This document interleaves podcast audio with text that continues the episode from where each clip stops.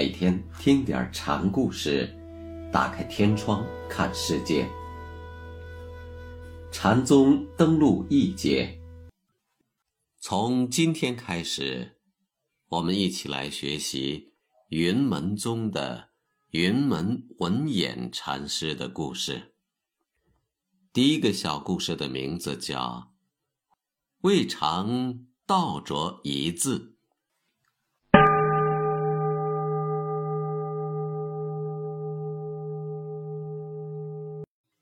云门文偃禅师住云门山光凤禅院，是六祖的六传弟子。他自创一家宗风，号云门宗，是禅宗史上的一位杰出人物。云门很小便跟志诚律师出家修行，他资质聪慧，机敏过人，侍奉志诚多年。十二部经差不多钻研殆尽，因对自己的禅德到底如何还不甚明了，便前去参谒木州禅师。不料木州才见他来，就把门给关上了。云门上前轻轻叩击，木州便问：“谁？”云门答道。是我，做什么？我的事自己不明白，求大师指点门径。木舟把门打开，望了一眼，便又关上了。云门就这样连续三天都到木舟禅师那里敲门。到了第三天，木舟刚一开门，云门侧身便往里挤。木舟揪住他，大声喝道：“说说！”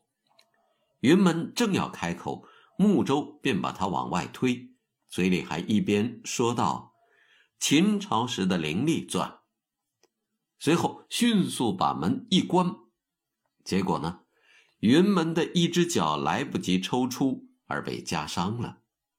云门从此却领悟了禅的道理。有一天，穆州让他去见雪峰大师。到了雪峰的禅院，正好遇上一位僧人出来。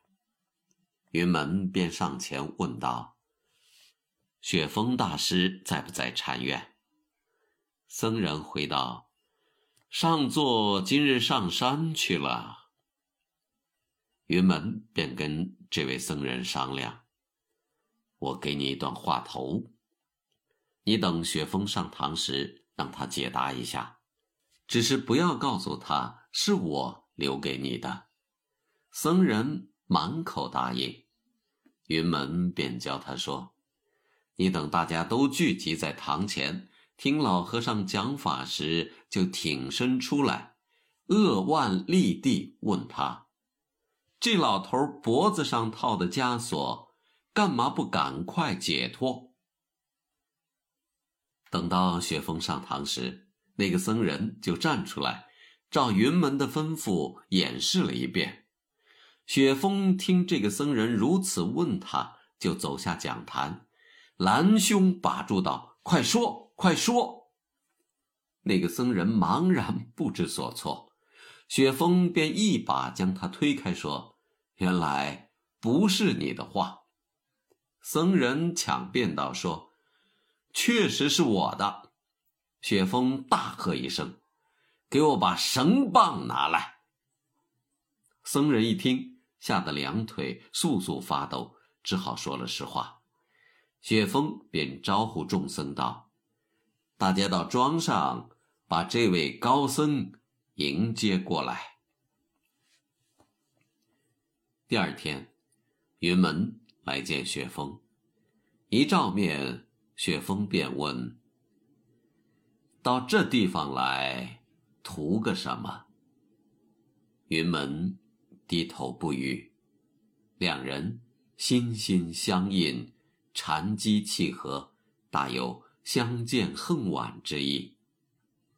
以后，雪峰便将禅宗的心法一并传授给了云门。禅宗所说的菩提般若智慧，其主旨在于让众生遣除一切执着，而达到无有烦恼的解脱境界。既然佛在众生中，心是真我，则宇宙万法不过是自心幻生的虚像，并没有真实性，因而不必贪恋执着它们。《坛经》上讲：“于一切法上无住，一念若住，念念即住，名系缚；于一切上念念不住，即无缚也。”云门执着于几时未明之念，穷根问底，一定要弄个明白，这就是落于系缚。云门损足是禅门中广为流传的一段佳话。其实，损足并不是云门开悟的阶梯。睦州关门时信口说“秦时灵力钻”这句不相干的话，目的也是把云门从念住中解救出来。云门开悟后，叫小和尚去问向上铁架何不脱却。说穿了，就是去执着之念，追求广大自在、坦荡磊落的无负之境。云门得道之后，遍参诸方，广泛了解各种不同的禅宗门派，机锋更加显绝雄辩，在禅林中享有极高的声誉。后来抵达灵树，竟与知圣禅师。接引首座的说法恰好吻合。事情是这样的：知圣禅师在灵树禅院宣讲佛法二十年，从来没有请过首座。他常对人声称：“我的首座现在已经出世了，我的首座目下正在牧牛，我的首座。”已经开始行脚了。每每这样说的时候，大家都会觉得莫名其妙。忽然有一天，他敲钟，召集全部僧徒，让大家到禅院门外迎接首座。待众人到门外聚齐，云门禅师正好迎面而来。当然，这种传说。未必实有其事，但他也表明了禅门中人对于云门大师的敬仰之情。云门禅师在灵树禅院开堂时这样说：“不要说我在这里蒙蔽大家，我是不得已才在众人面前献这一次丑。倘有个明眼人，不过看作一场笑剧，我也顾不了这么多了。”请问大家到这里来有什么事？你们还欠缺些什么？你们不要抢着问这问那，自己心里却稀里糊涂一团黑。明天后天事情还多着呢。你想弄清楚佛法的道理吗？都是因为你自己胡思乱想，再加上听到别人说这说那，才会不知所措。问佛问法，问上问下，想找到一个满意的答案，这都没有什么意思。心里存了这种刨根问底的念头，已经是不妥了，何况还要落于言语迹象。可是不存一念就对吗？你们也不要误解我的意思，我迫不得已跟你们东拉西扯，但这已。遮蔽了你们自己的佛性。你们如果在错上加错，寻言逐句，你问来我答去，口头上是占了些小便宜，离真正的佛法却相去愈远了。究竟到什么时候才能领悟禅旨？佛法如果真在言语之中可以求得，三乘十二部经。难道说不是言语？为什么还要讲什么教外别传？若果佛法可以通过学习、理解、互斗机锋的智慧而获得，那为什么高人圣僧的种种演说如云腾雨柱，可他们还是遭到了呵斥？所以，我说要想靠言句悟道，那可是离明心见性还有十万八千里。话虽是这么说，如果一个人真能悟透这中间的道理，他可以做到谈火而不烧伤自己的口，整天说这说那，却未尝挂于唇齿，未尝涉及一个字。这好比天天穿衣吃饭，却不曾碰过一粒米，不曾挂过一缕丝。当然。上面这些话只是我自己的一家之言，真正的佛法还得靠自己去体悟才行。若照贫僧的理解，靠言辞、城市讥讽，实在是白费心思。云门这段话整体看来正是比较显豁的。值得注意的是，终日说事，未尝挂着唇吻。未尝道着一字，这句话，既然终日说事，怎么又能未尝道着一字呢？似乎有些矛盾。